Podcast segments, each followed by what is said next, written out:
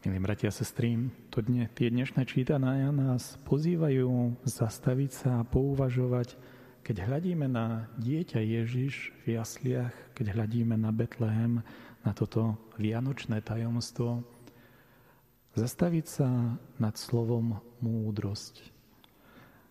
V tom dnešnom evanieliu sa nám to stráca, ale v grečtine sa na slovo používa slovo logos, výraz logos, ktorý je v podstate skoro vo väčšine vedeckých oblastí, teológia, filológia, všetko, čo končí na lógiu, používa toto grécko slovičko logos. Ako rozumieť to a vôbec môže nás viera priviesť k nejakej múdrosti? Mnohí ľudia z toho sekulárneho prostredia nazerajú na náboženstvo a na písmo sveté, že je to síce kniha, ktorá je starobilá, ale sú to príbehy, ktoré nedávajú žiaden význam, keď si ich človek prečíta sám, z ktorých je človek zmetený. A mnohí ľudia, ktorí sú možno ešte negatívne nastavení voči viere a náboženstvu, tak povedia, že je to povera. Že viera nás nemá čo naučiť, nemá v sebe žiadnu múdrosť, ktorú by sme mohli použiť pre tento svet a tak sa od viery odvracajú. Avšak viera nás môže naučiť múdrosti. Aká je tá múdrosť? To, čo slávime na Vianoce, je to tajomstvo, kedy sa Božie slovo stáva telom, kedy Boh zostupuje, aby sa nám priblížil. A kedy nás ľudí, ktorí máme telo, pozbuzuje, aby sme sa stali slovom. Aby tak, ako Božie slovo zostupuje k človeku po takom pomyselnom rebríku, my sme vedeli vystúpiť naspäť k Bohu. Ako sa my môžeme dať sl- stať slovom? Takže žijeme život, ktorý zanechá po sebe hlboký príbeh.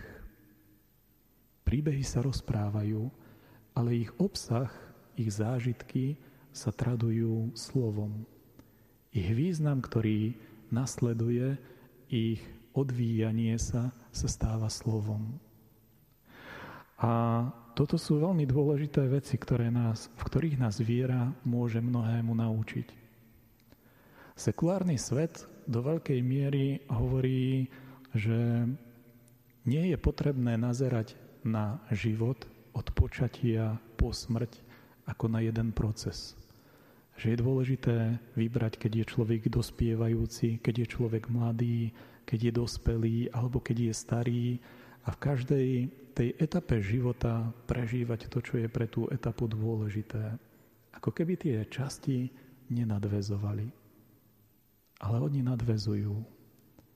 Od počatia až po smrť je to jeden ľudský život aj keď ho človek žije v rôznych obdobiach života. Prečo je v tom problém? Keď je človek mladý, chce toho veľa vyskúšať a tak zbošťuje zážitok. Pre zážitok je schopný prekročiť všetky pravidlá. Pre priateľstvo, preto aby dokázal cestovať, preto aby dokázal všetko vidieť, pochopiť, zažiť. A myslí, že ten zážitok mu naozaj prinesie to, že áno, vtedy môj život bude plnohodnotný, keď všetko skúsim. A keď mnohí ľudia všetko skúsia, zistia, že im to neprinesie pokoj. Keď pokročia v rokoch a dostanú nejakú zodpovednosť, zistia, že môžu veľa vecí ovplyvňovať. A tak už nielen zážitok je pre ľudí dôležitý, ale sekulárna spoločnosť hovorí, dôležitá je moc, ja rozhodujem, to, čo ja poviem, platí. Tá moc slova, moc aj nad životmi iných ľudí, ale aj nad vlastným životom je niekedy taká opojivá, že ešte aj ľudia, ktorí sú v jeseni svojho života, sú ňou tak hlboko presiaknutí, že chcú všetkých dirigovať. Moc je veľmi silná vec, ktorú v živote zakúšame. Avšak keď človek dospeje do takej jesene života, tak už ako si neočakáva ani nové zážitky, ani novú moc. A tak príde akési sklamanie, že už len musíme nejak tak dožiť. To nie je pohľad viery a múdrosť viery, ktorá nazerá na celistvosť života. A ako sa to dá poznať? Dá sa to poznať veľmi jednoducho v tom, čo nám hovorí svedomie. Svedomie je niečo, čo sa odvíja cez zážitky, cez moc, cez jednotlivé obdobia života, ale svedomie je niečo, čo je veľmi, veľmi osobné. A najviac dokážeme vnímať múdrosť svedomia vtedy, keď sme konfrontovaní možno aj spoločnosti ľuďmi, ktorí hovoria, ja som všetko urobil legálne. Ale všetci vedia, že to bolo nespravodlivé a nemorálne. Niekedy takáto dvojkolajnosť života, kedy človek robí veci legálne, ale neeticky, človeka privádza do klamstva. Ak človek ohýba pravidlá neustále vo svoj vlastný prospech, učí ho to žiť v klamstve. A ak človek dlho žije v klamstve, prestane si vážiť seba, prestane si vážiť dobro vo veciach prestáva si vážiť dôstojnosť druhých ľudí. Nepravda, klamstvo, ohýbanie pravidiel vo svoj vlastný prospech človeka privedie do samoty. Lebo ak človek všetko zneužije, takýto systém v konečnom dôsledku zhltne jeho samého. Naša viera nás učí formovať svedomie. Naša viera nás učí aj keď je to niekedy ťažké, žiť v pravde. Neklamať si, nenahovárať si mnohé veci, neprikrášľovať.